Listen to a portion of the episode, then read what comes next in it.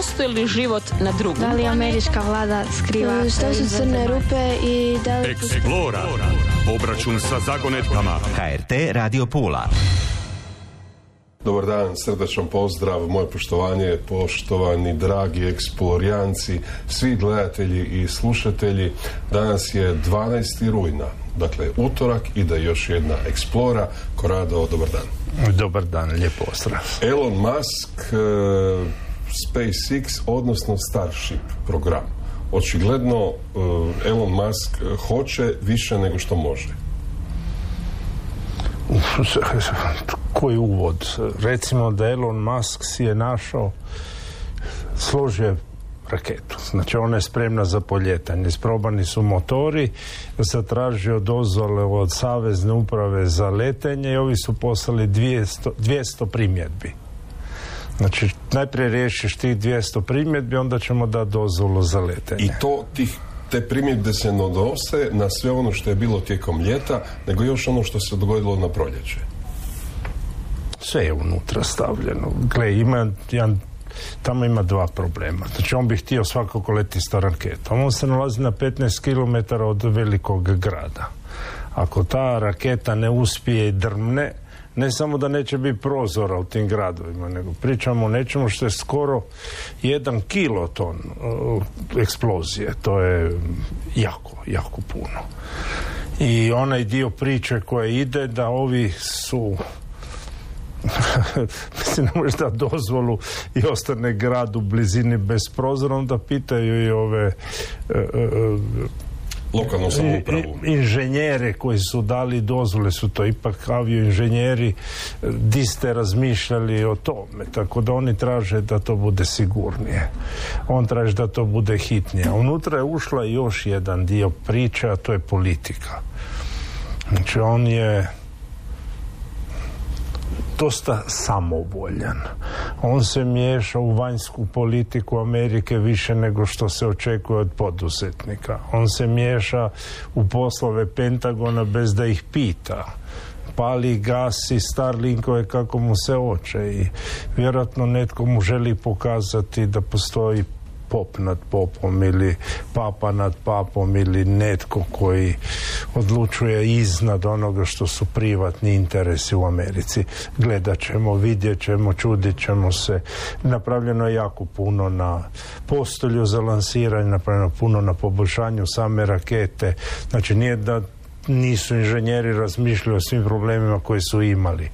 Onaj dio na kojem se sada radi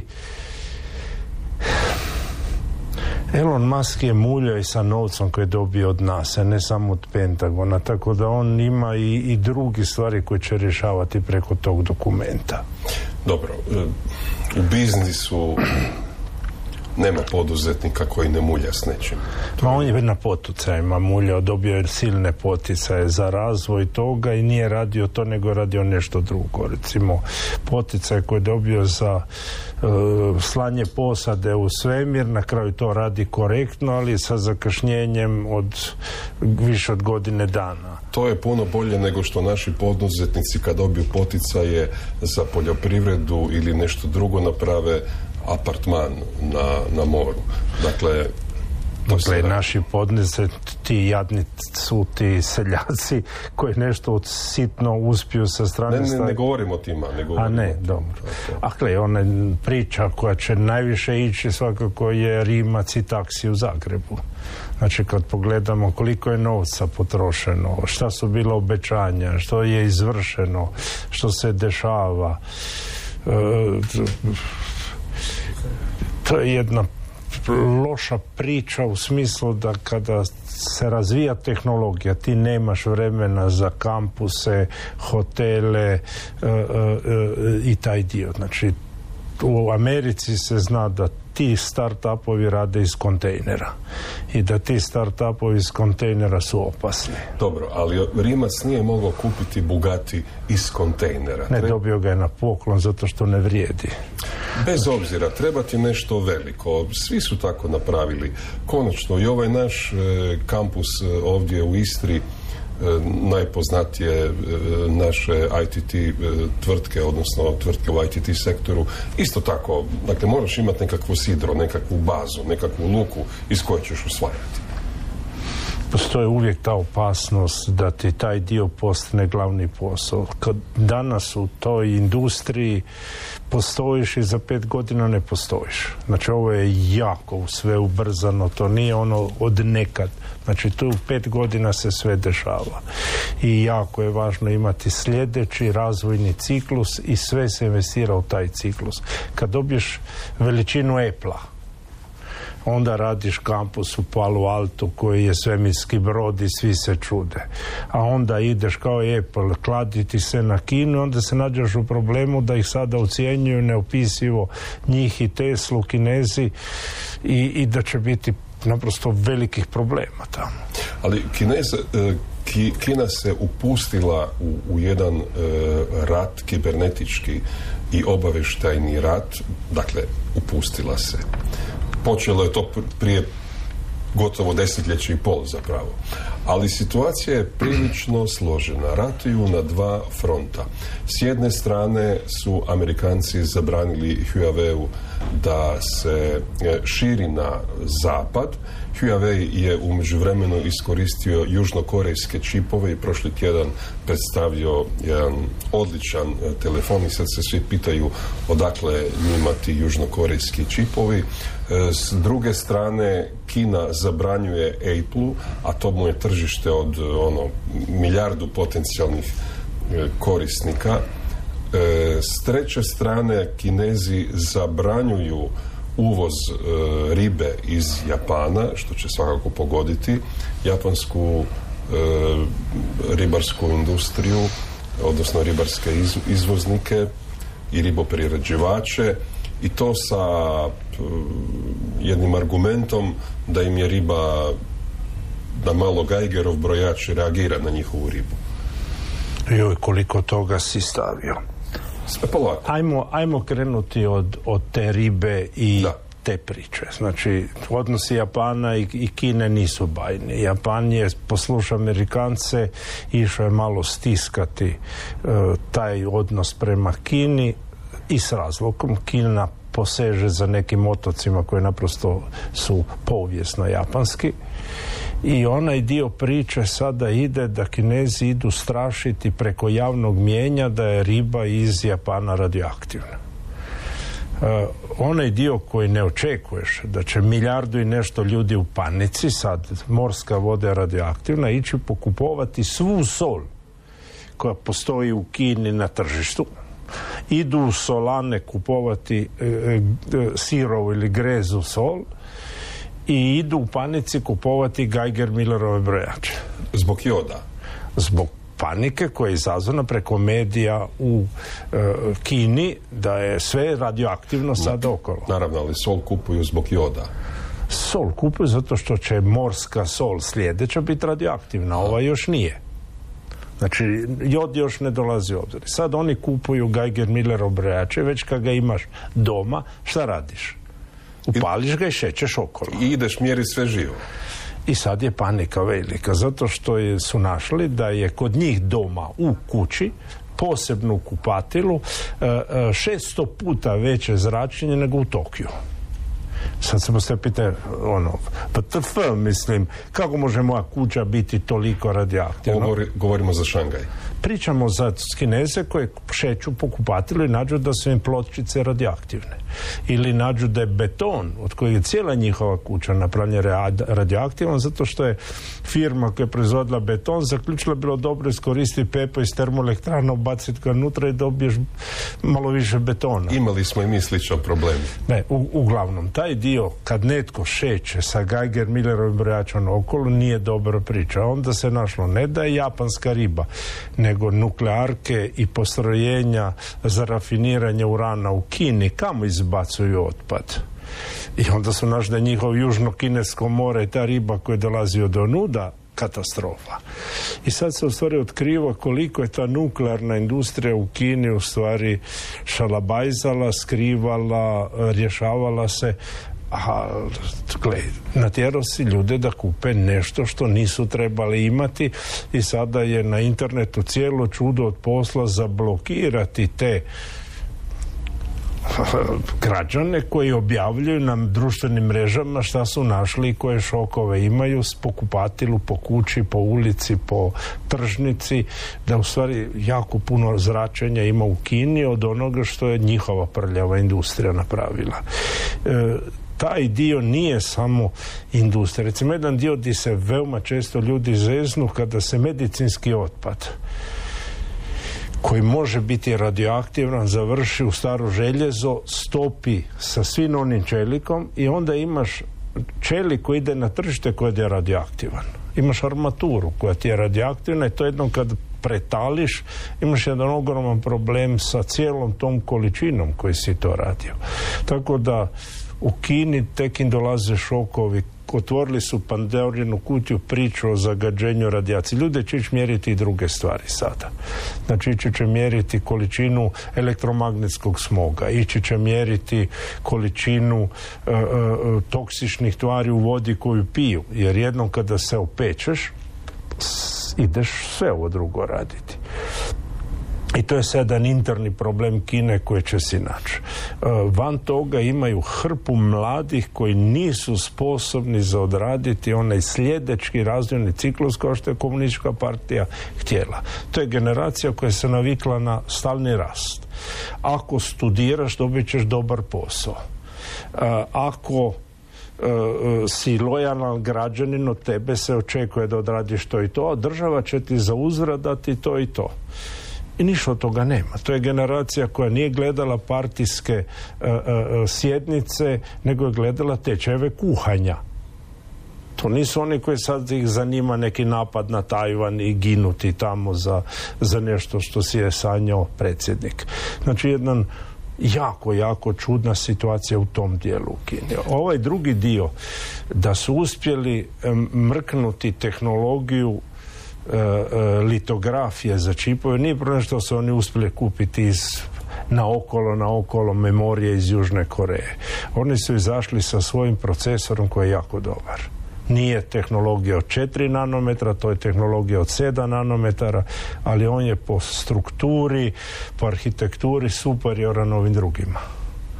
Tako da ono što ćemo sada gledati je da u nekim tehnikama u kojima ne treba puno kreativnosti nego uzmeš, preradiš, napraviš Kina će sigurno kao što je neka Sovjetski savez biti još desetljeće jako, jako interesantno. To znači da će e, mladi Kinezi uskoro se, ako već nisu, susresti sa devizom kupujmo kinesko. Dakle, Huawei mora sad zamijeniti Apple. Ma oni su se sad sreli s jednom drugom, a to je da nema posla za njih ti si studirao krvo i to studirati u Kini nije kao studirati tu kod nas. Tamo kad imaš milijardu i nešto ljudi, konkurencija je takva da upis na fakultet je krvavo.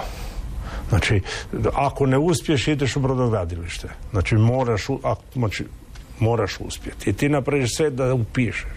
Onda opstati u tom fakultetu koji je izuzetno kompetitivan je problem i ti uspješ odraditi to i na kraju imaš diplomu i ne možeš naći posao.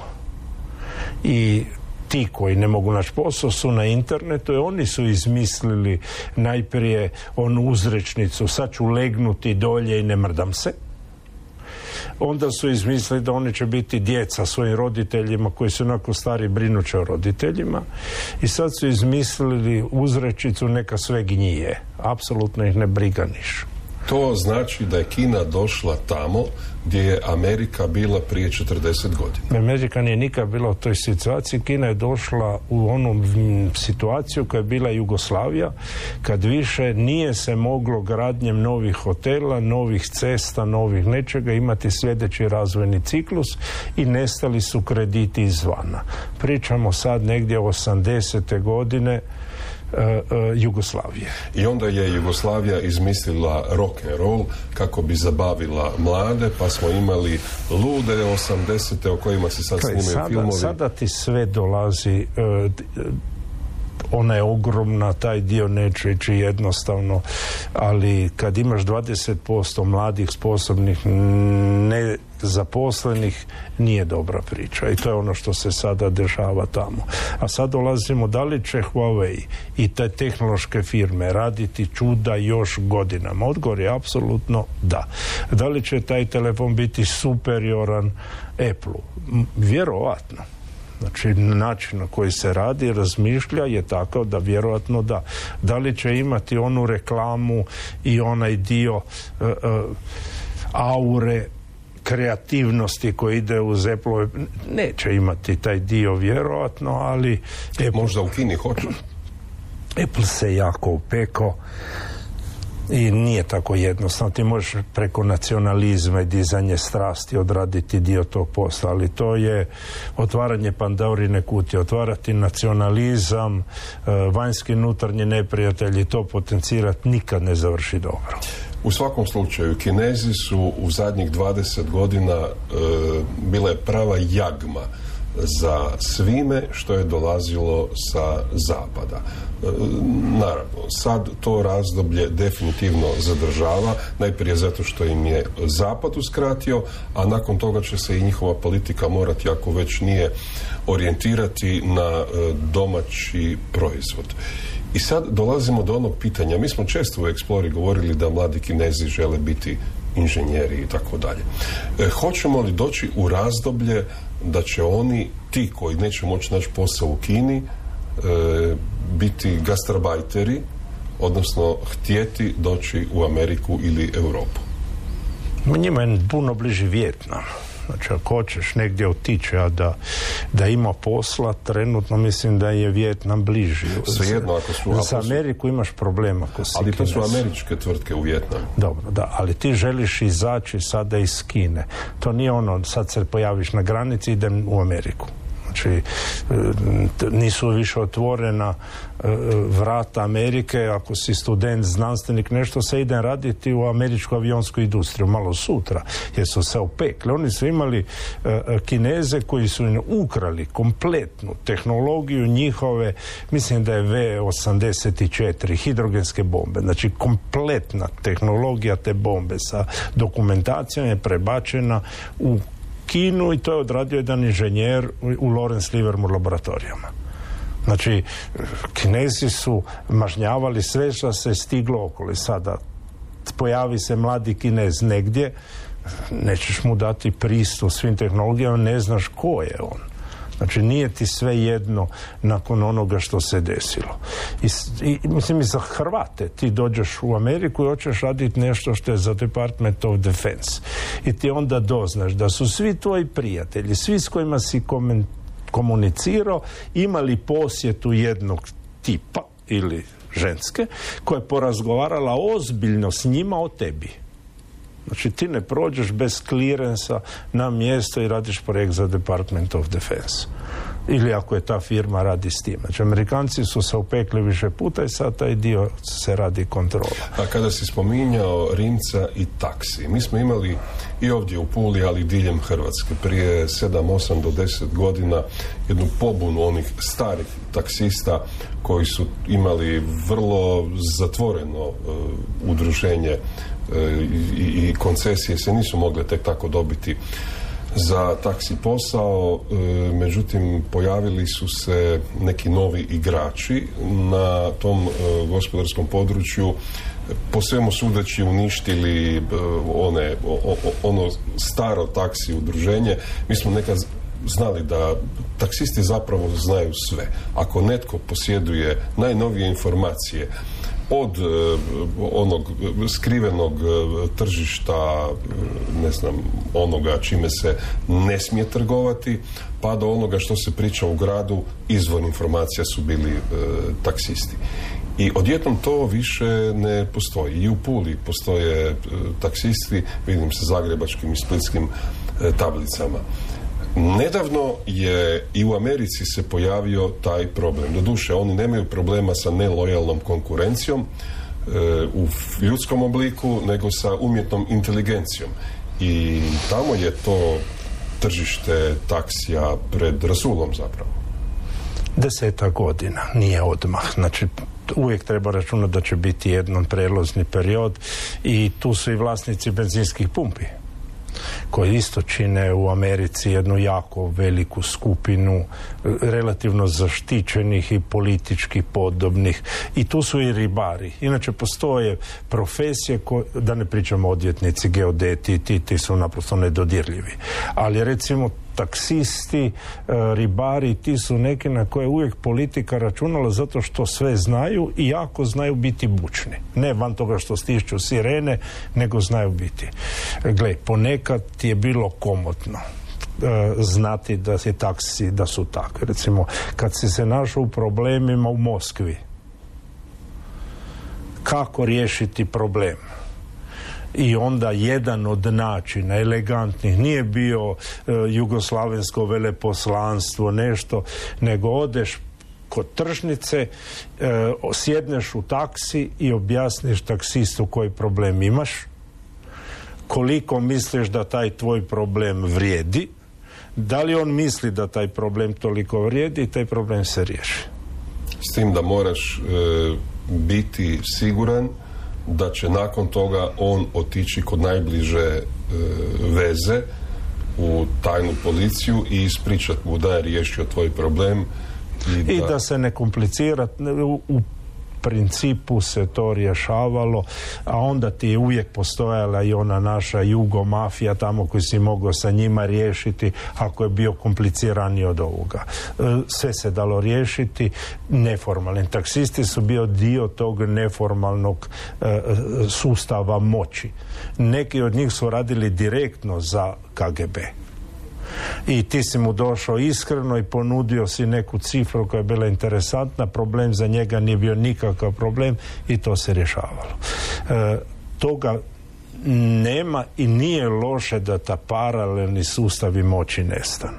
Da, jednako tako kao što je u Jugoslaviji, a i kasnije svaki e, taksist, ali i vlasnik kafića, e, restorana, gostionice, jednostavno svi su bili umreženi morali su tada biti Znači to je bio takav sustav da nisi imao gostionu ako nisi bio podoban.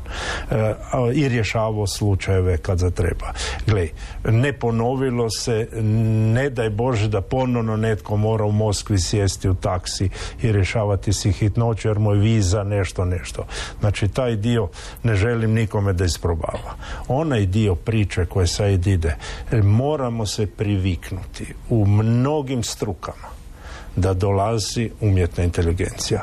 Novinarstvo je sigurno jedna od njih. Znači tu će konkurencija već e, posebno za medije koji su na internetu biti strašna. E, umjetnici se moraju priviknuti da dolazi vrijeme kad za nešto što je bilo neću reći kić umjetnost, ali ona za svaki dan da će to rješavati umjetna inteligencija, da se neće tražiti sad zbilja da neko umjetnik odradi taj posao i da to bude neka velika kreativnost ekstra. Nego nešto sladunjavo, kičasto, to će nam stroj napraviti odmah. E, onda dolazi mnogi poslovi koji su vezani uz upravu možda neće kod nas zato što imamo sustav koji je kompliciran ali na mjestima gdje se bude moglo automatizirati srediti upravu to će se definitivno raditi ili je moguće, naime neki moji kolege koriste pseudonime? To je u novinarstvu poznato barem 180 e, godina I još dan danas e, opstaje taj paralelni slalom u novinarstvu. Jednostavno tvoje pravo ime i prezime pod kojim objavljuješ ozbiljne tekstove ti ne dopušta da objavljuješ primjerice recenzije iz restorana i onda to radiš pod pseudonimom. Ili moguće i u novinarstvu se kao u svakom drugom poslu ime i prezime, odnosno brendiranje stječe dugotrajnim i mukotrpnim poslom. Pitanje glasi, je li moguće da umjetna inteligencija ili preuzme, dakle kao što smo prošli put e, pričali o kolegama glumcima koji će potpisati da jednostavno daju pravo na korištenje svog lika i dijela uz naravno nekakvu novčanu kompenzaciju ili moguće da tako nešto bude i u novinarstvu ili da već sada e, umjetna inteligencija počne graditi svoje ime i prezime, odnosno da ćemo gledati novinare koji uopće ne postoje fizički, nego postoje samo u toj paralelnoj stvarnosti društvenih mreža ili interneta kao takvog. Ma takve već imamo, samo što još uvijek to nije dobro. Znači, u audio dijelu to možemo već sada napraviti. U, imaš i video i gdje imaš lik, e, još uvijek nije perfektno, treba još nekoliko godina. Da bi mogli napraviti cijelu ovu emisiju, a da nas dvojice nema, nego da je odradi umjetna inteligencija na vijestima koje je skupila sama, uz pripremu da ljudi pripreme jedan dio za pet godina. Da odradi sve sama sama vjerojatno za desetak. Znači da ovo nam dolazi ali pod onim uvjetom da ne dođe do velikih poremećaja u svjetskom poretku. Da nema rata u Aziji da ta e, e, e, bjesnoća koju se Rusi tamo napravili u Ukrajini završi na neki način da nema velike štete u Europi i, i u Rusiji i Ukrajini da Europa uspije preživjeti trenutno ovaj sustav loše produktivnosti. Mi se nalazimo na kontinentu koji je zbilja postao star, ljen, nesposoban i, i kad sam pričao da Englezi gledaju tečajeve kuhanja umjesto se bave projektiranjem aviona mi smo na kontinentu koji živi od tečanja kuhanja. Znači, ne može ti privreda biti kao kod nas 25% turizam. To je toliko opasno za državu. U Kini je građevinski sektor 25%. Kada se pogleda BDP Kine, veličina trilijuni dolara rasta, to nije izvoz prema Americi i Europi. Oni od, od izvoza imaju relativno malo, neki 20 i nešto poslo. Sve taj veliki rast koji su oni imali, u stvari građevinski sektor i cesta, vlakova, pruga, zgrada i riješili su se siromaštva. Nikad u povijesti nije viđeno toliko e, napretka, ali sad su došli na onaj zid da tako više ne ide i to ti se desi kada imaš jednu jedan dinar, jer je to bilo u Jugoslaviji. I ti ga uložiš u ceste, tvornice, te on ti proizvodi pet. Super. Ali jednog trenutka ti dođe da ti uložiš jedan i dobiješ nazad 50 para uložiš ponovno i dobiješ 20 para. I više sve što bacaš nutra je gubitak. I to se desilo i u bivšoj Jugoslaviji to se desilo kod njih. Ti silni vlakovi putevi svile to je, ti ubacuješ oni unutra i dobivaju van manje od uloženoga cijelo vrijeme rade s gubitkom. I tu je onaj problem koji će naš. Ne nedostatak pameti. Milijarde, 400 milijuna ima pameti koliko hoćeš. Između ostalog, nema ih toliko jer su otkrili da su im krivi bili popisi, fali 100 milijuna stanovnika. Možeš misliti koji je to popis kada ti fali između onoga što misliš da imaš i onoga što imaš 100 milijuna ljudi. To je još jedna dobra paralela sa Hrvatskom i nama nedostaje. Ma nismo, dobro, mi imamo viška zato što se i mrtvi računaju ponekad, ali e, oni imaju viška zato što su statistike radili krivo i nisu nikad radili pravo prebrojavanje stanovništva. Hvalili smo Indiju i Indice e, po svemu svemu sudeći sad na ovom samitu G20 vidljivo je da taj indijski nacionalizam jača upravo onako kako si ti rekao u prošloj ili pretprošloj emisiji. Idu toliko daleko da sad mijenjaju i ime, više se neće zvati Indija. E, u međuvremenu su prošli tjedan i Japanci postali lender na mjesec. Poslali su indici i sondu prema suncu tako da kad pogledamo indici su nastavili spaljivati okmače riješili su mjesec sad idu rješava sunca Japanci rade to ti je ona, ona priča kada ti e, e, stara sila pokušava još uvijek pokazati da, da jesu tu. Poslali su sondu prema mjesecu sa takvom raketom slabom da će se ona sad suncati između zemlje, mjeseca i dobivati na brzini no koliko je, no, četiri, pet mjeseci da bi mogla se ispustiti na mjesec s idejom da će to biti perfektno, malo, nikad viđeno, minijaturizacija, da to bude skoro kao bumbar sletio na mjesec. Dobro, Japanci sve rade malo. Ne, uglavnom u ovom slučaju pokušavaju tu minijaturizaciju dovesti na jedan toto na ludi nivo. E, da li će uspjeti? Vjerovatno. Poljetanje rakete uspjelo, to je u najkritičniji uvijek dio, kada se drma i može eksplodirati, ovaj drugi dio su valjda odradili dobro. Znamo da su te njihove sonde, bar ove koje su slali prema asteroidima, Hayabusa 1, 2, Da, ovo, da. jako, jako dobro napravljene. Tako. Što je sa proizvodnjom kisika na Marsu? Proizvodnja kisika svugdje je ovo, znači isprobano je e, i radi. Znači, NASA ima jedan projekt dugoročni, da ako ti imaš energije, da ti moraš imati hrane, vode i zraka i da ćeš ga izvući iz okoline na silu iz zraka, iz stijena, iz svega. Kisika ima svugdje, vodika ima svugdje. Treba ih samo uzeti, presložiti dobiti ugljikovodike dobiti kisik čisti dobiti škrob, dobiti proteine. Jednom kada imaš energiju trebaš imati sve. I to na papiru funkcionira super ali kad trebaš napraviti proizvod da ti to radi onda počinje biti komplicirano. I oni su svi sretni objavili da radi.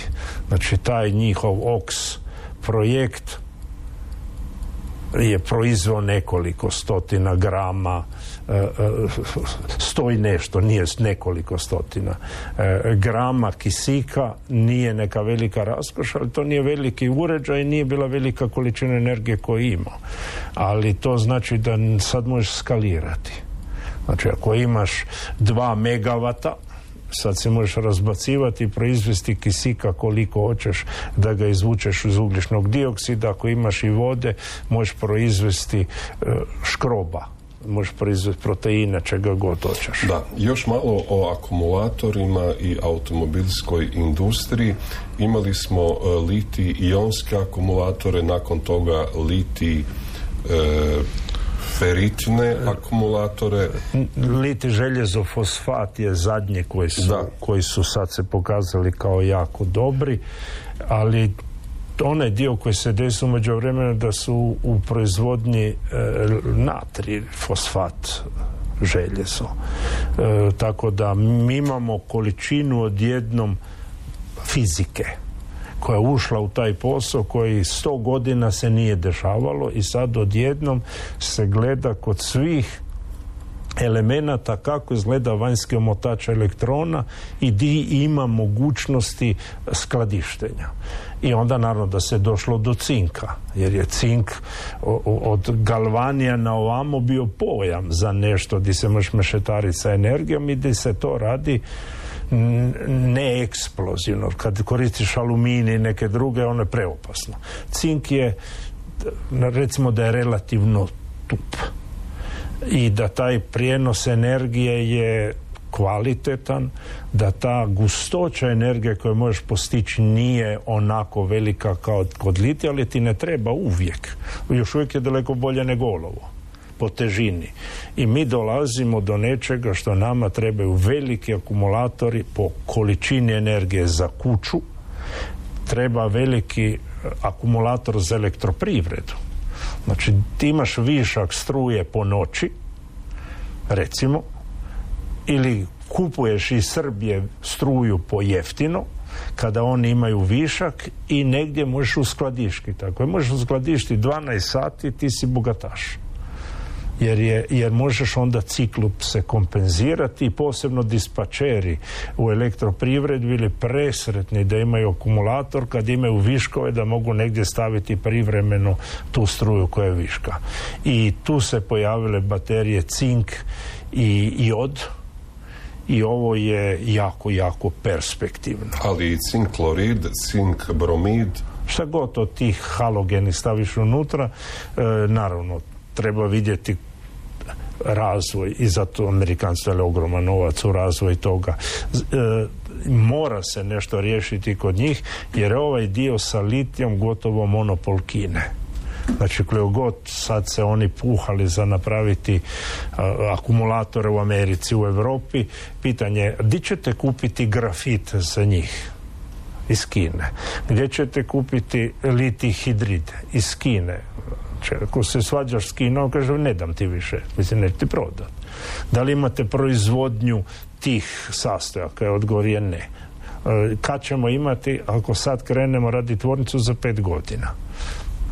Znači mi imamo tu situaciju u Europi da Europa, Amerika trebaju vremena za razviti novi energetski sustav. Sav ovisi o plinu, o nafti, o dizelu, sve ono što je dolazilo iz Rusije. Da, e, malo ćemo sada e, na pitanja slušatelja e, periodično nam svakih nekoliko mjeseci dolaze pitanja o kriptovaluti. Ali, ali to se ne isplati puno uopće o tome pričati. Gle, kriptovalute koje nemaju državu koja je potpisala da ti nešto garantira, nego su e, e, e, tvoja vjera da ćeš nešto dobiti jedan drugi dan za to, iluzorno. Kao kad je moj igra poker. Ali ljudi očigledno još uvijek nasjedaju. Turčin je sad dobio 11 tisuća godina zatvora zbog e, te poncijeve scheme koju je organizirao u Turskoj. A mogli stati i više. Koliko je životni vijek nekoga u turskom zatvoru koji je prevario deset tisuća njih? A nekoliko mjeseci. Tako da nije neka velika sreća završiti u turski zatvor ako se tolike prevario za, za milijarde. Dobro, ali trebalo bi poštovani gledatelji i slušatelji Explore jednom za uvijek e, e, ne znam, reći barem što se tiče kriptovaluta. Ne nasjedajte nečemu što u kratkom roku donosi zaradu. Nema besplatnog ručka. To ne postoji na ovome svijetu. Jedino da ti se trefi, ali možeš računati na sreću. Ma i ako nađeš e, veliku svotu novca e, na cesti, u torbi, znaj da će ga netko doći tražiti prije ili kasnije. Ako je jako velika torba, taj će imati i gan. Mislim, imat će sve što mu treba da ga vrati. Ali, gle, e, naprosto nije problem sa tim valutom. Problem je šta je s eurom. Da li postoji ta vrijednost u Europi da drži euro kao valutu na toj vrijednosti. Tu je problem. Ovo je, je ridikulozno prema ovom pravom problemu. Da li uh, jen japanski ima podlogu, da li mi imamo situaciju da mnoge valute koje znamo okolo su skoro kao kriptovalute. Ima napuhane i nema podloge za to. Dobro, ali već 70, barem 70 godina podloga za povjerenje u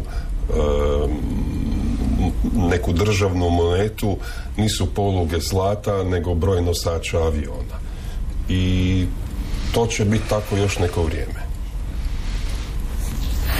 ili čega već? odgovor je da, zato što svijet se nekako e, globalizaciju onu koju smo imali zaboravimo. Ti nosači aviona su služili da globalizacija funkcionira Znači oni su održavali morske putove prohodnima da trgovina ide potpuno normalno. Ako bi se pojavili neki sitni gusari negdje i zakomplicirali stvar, onda bi došli ti i, i umlatili koliko je trebalo umlatiti. E, taj dio će nestati. Znači naprosto zaboravimo onu globalizaciju koju smo imali, sad idemo povratak proizvodnje doma, sve će biti skuplje. Ili e, za ono što ti misliš da si zaradio, putno ćeš manje toga moći kupiti. Prije otprilike godinu dana, možda i više, imali smo vijest da je e, uzgojeno e, srce u svinji i da ga je čovjek dobio transplantacijom, da je preživio, poživio umre od nečeg drugog, ne od tog srca. Znači on bio već bolesnik. Htio sam reći ako u međuvremenu nije umro. Međutim, sad imamo istu priču sa bubrezima, a zapravo ne istu, jer su u svinji uzgojeni ne svinjski bubrezi koji su onda presađeni na čovjeka, nego pravi ljudski bubrezi u svinji. Ispole skoro dobro. Znači ovo je kad se igraš da se razumijemo da je problem da li je etički proizvoditi kimere jako upitno. Znači, da li zbilja želimo okolo vidjeti križance čovjeka i životinja? Jer mi to danas možemo napraviti. I odgovor je vjerojatno ne. Znači, etički to ne izgleda dobra ideja raditi kimere. E, postoji i jedan drugi problem da kad to radiš, da neke viroze koje su samo životinske pređu na čovjeka. Znači, ova svinska gripa koja se spominje, koja je hara okolo, kuga. je nešto što može preći na čovjeka preko takvih pokušaja da se proizvodu kimere. E, onaj dio priče da li je ta bubreg ispod dobar, odgovor je skoro i ne. Jer je živčani sustav svinski. Znači, e, funkcija, bubreg, stanice, sve je ljudsko, ali je živčani sustav u njemu svinski i nije praktičan za upotrebu. I naravno, ako idu usavršavati, moći će napraviti i to i drugo. Onaj dio koji nije dobar ispod je dio živčanih stanica svinje ljudski. I to u mozgu. I da li zbilja želimo kimere koje će imati ljudski mozak je isto druga priča. Znači, Recimo da su to e, eksperimenti koji bi možda trebalo još neko vrijeme razmisliti da li to zbilja želimo ili se isplati 3D printat ili na drugi način to odraditi. Da, e, za nas normalne ljude koji e, smo relativno ne znam baš spadamo li mi u, u, u nekakvu srednju građansku klasu ili smo ispod toga u svakom slučaju nema naravno nikakve alternative, ali kad čovjek ima sloboda... Inače ima alternative za to. Znači, treba pogledati da li to doniranje organa u slučaju da stradaš nasilnom smrću u principu tebi više ne trebaju ni bubrezi. To funkcionira. Ma mislim, taj dio treba samo pojačati u cijelom svijetu i naprosto je gotovo nedopustivo da tamo se bace bubrezi koji su funkcionalni, a neko drugi je na dijalizi 20 godina ne može dobiti Ma dobro, to funkcionira i u Hrvatskoj, mislim da smo mi pioniri čak. E, Ma gledaj, to u svijetu ne funkcionira, onda se rade eksperimenti tog tipa koji, koji ne da igranje Boga, nego ono grčkih bogova. Pa htio sam samo reći da to uopće nije upitno kad su normalni ljudi u pitanju. Međutim, imaš ljude, e, dakle, ove super multimilijardere koji su starci od 90. nekoliko godina.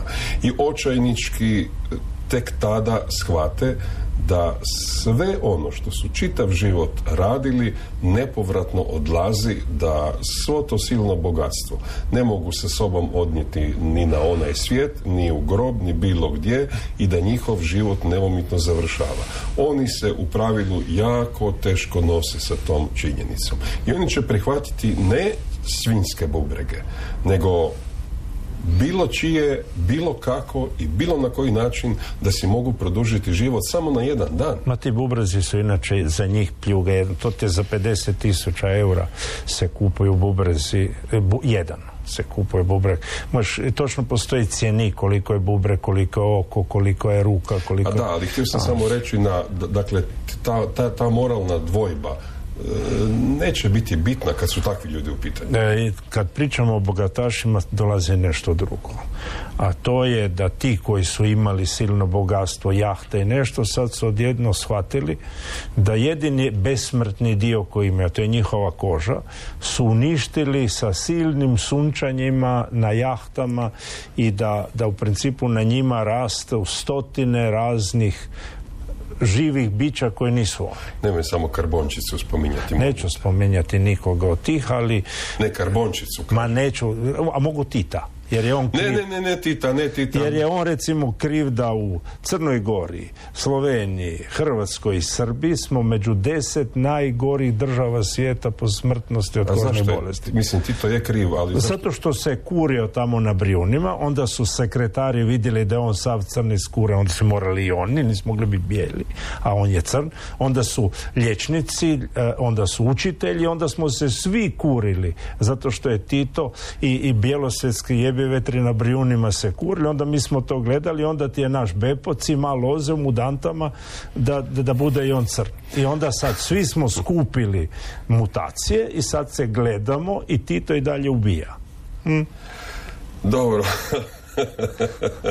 Ko- Korado, te, tebe, ti ćeš postati idol onih koji imaju nešto protiv e, e, Tita. Ma, ali gle, budi iskren. E, e, da li je to njegovo kurenje na Brijunima bilo stalno na vijestima? Pa dobro, gledaj, mi smo... I onda mu je došao Richard Barton, onda mu je došla, šta znam, e, Njegova supruga je Elizabeth Taylor, onda ti je došla neka taljanka, netko. Gle, i svi su oni se kurili na Brijunima i šta su gledali naši? Gle, kad si na kombaju ljudi su delali u, u, u kupaćim gaćama, da ne pričam cimati loze, to je bilo normalno. A dobro, onda sad možeš spomenuti i, i Mussolinija i batalju E, On, on je druga priča. On je bio o- samo do prsi u gol. Da. Nije bio u crvenim kupaćim gaćama. I imao je naočale da mu ona prašina ne ide u oči. E, dobro, pustimo sad uzore. Jedno vrijeme e, sunčanja koje je bilo u zenitu u drugoj polovici 20. stoljeća prestalo je nadam Da, se. ali naša generacija kada dođe kod dermatologa, onda je to kao da je došao tamo. A dobro, gledaj, prošli smo kako smo prošli, mogli smo i gore, možda smo mogli i bolje. Glej, ovi bogataši sada koji imaju kožu koja je jako oštećena, ovo je jedan veliki problem koji imaju. Znači, ako hoćeš razmišljati dugi život, onda čuvaj se sunca, čuvaj se arsena, čuvaj se otrova na koži i, i gled, da sad opet ne tupimo oko toga. Jako je važno čuvati se zračenja svih tipa, ne samo oni kinezi u kupatilu sa pločicama koje su radioaktivne. I ovo zračenje koje je sve oko nas izbjegavati ako hoćeš prirodno produžiti život. Molim te, na dva pitanja još i onda ćemo završiti emisiju i ova je prošla brže no što sam ja htio i očekivao. Prvo pitanje e, stiže nam iz Skoplja i, ili Skopja i slušatelj pita kako je moguće da je jedan e, astronom amater sa najobičnijim fotoaparatom uspio snimiti jednu kometu prije svih tih mogućih e, astronomskih e, observatorija, svjetskih, skupih, velikih, bogatih. Gle, taj dio u čemu su Japanci specijalizirali, znači to je nacionalni hobi. I Nakamura i svi ovi drugi koji su to odrađivali znaju di nema konkurencije. Znači radiš na mjestu di teleskopi ne stignu normalno raditi. Recimo za potvrditi njegovo otkriće. Njegovo otkriće se pojavilo na m, stranicama Međunarodne astronomske unije i da bi mogao potvrditi njegovo otkriće ja sam morao riskirati položaj teleskopa i ići raditi na danje nebo. Znači to je na mjestima gdje teleskopi veliki ne mogu raditi su oni radili sa dvogledima 40 godina i otkrivali su ih vizualno. A onda se pojavili danas toliko dobri fotoaparati i oni slikaju ne noćno nebo, nego slika ono plavo nebo pred izlazak sunca i unutar toga traže tamo nema konkurencije velikih teleskopa. I mi smo o tome razmišljali prije 15 godina se isplati možda to raditi ili ne. Ono je više za čast i slavu nego što je taj komet važan.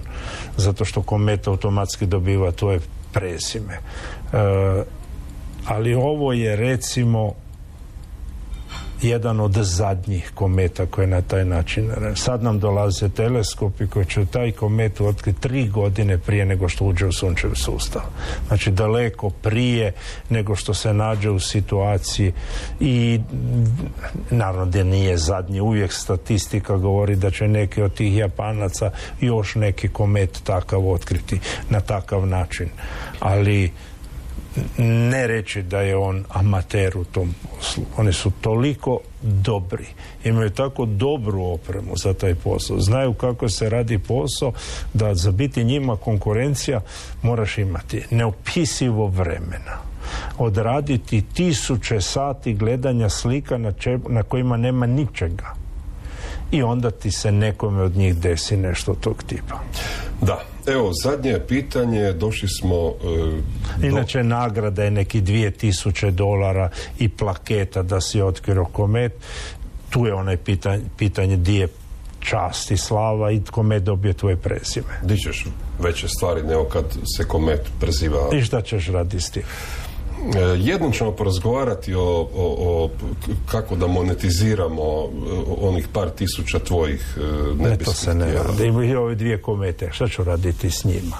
Razgovarat ćemo o tome. Zadnje pitanje, masu naših Istrijana, Istrana se javilo i tvrde mi kako nije Tićan, nego je Tićan. Nikad bio Tićan. Uvijek je bio Tićan. Znači, kod nas je uvijek bilo tvrdo.